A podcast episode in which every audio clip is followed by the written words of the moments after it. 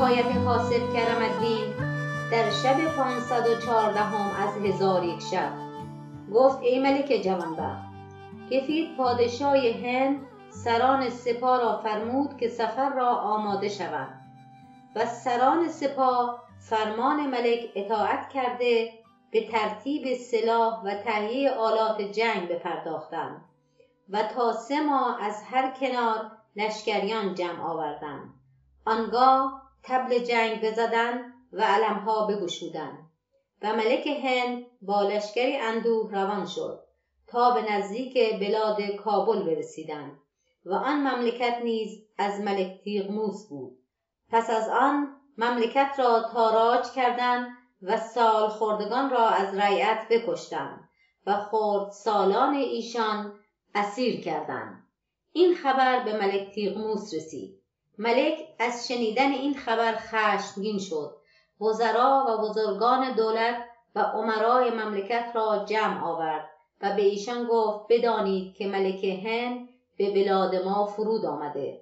قصد جنگ ما دارد و او را چندان سپاه و دلیران هست که شماره ایشان جز خدای تعالی کس نمی‌داند. شما را رأی چیست؟ ایشان گفتند ای ملک جهان رأی ما این است که به مقابله او بیرون رویم و با او مقابله کنیم و او را از بلاد خیش بازگردانیم. ملک تیغموس به ایشان گفت جنگ را آماده شوید. پس خزینه سلاح بگشود و زره ها و خودها و شمشیرها بیرون آورد و سپایان و دلیران جمع کرد و از بهر قتال آنها آماده شدند و علمها بیافراشتند و تبرهای جنگ بزدند و مزمارها بنواختند و بوقها بدمیدند. پس ملک تیغموس با لشکریان خود به مقاتله ملک هند روان شد و همی رفتند تا به ملک هند نزدیک شدند. آنگاه ملک تیغموس در مکانی که او را وادی زهران می‌گفتند فرود آمد و کتابی نوشت که مضمونش این بود. و اما ای ملک کفی تو را کردار به کردار اوباش همی ماند.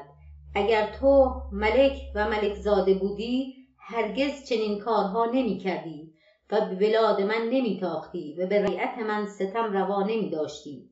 اگر من می دانستم که تو این جرأت خواهی کرد و به مملکت من قدم خواهی نهاد هر آینه من پیشتر از تو می آمدم و تو را از بلاد خیش من می کردم.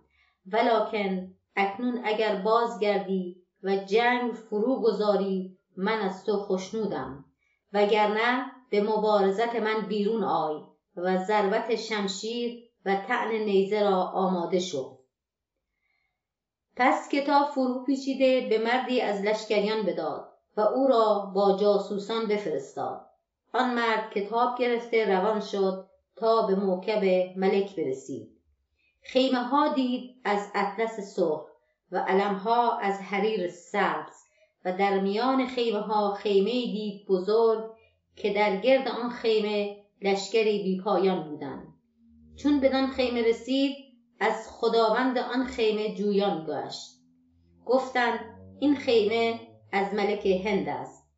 آن مرد نظاره کرد ملک هند را دید که در میان خیمه به کرسی زرین مرصع به گوهرها نشسته. وزرا و عمرا در برابر او ایستادند. آنگاه کتاب به دست گرفته به سوی او برفت.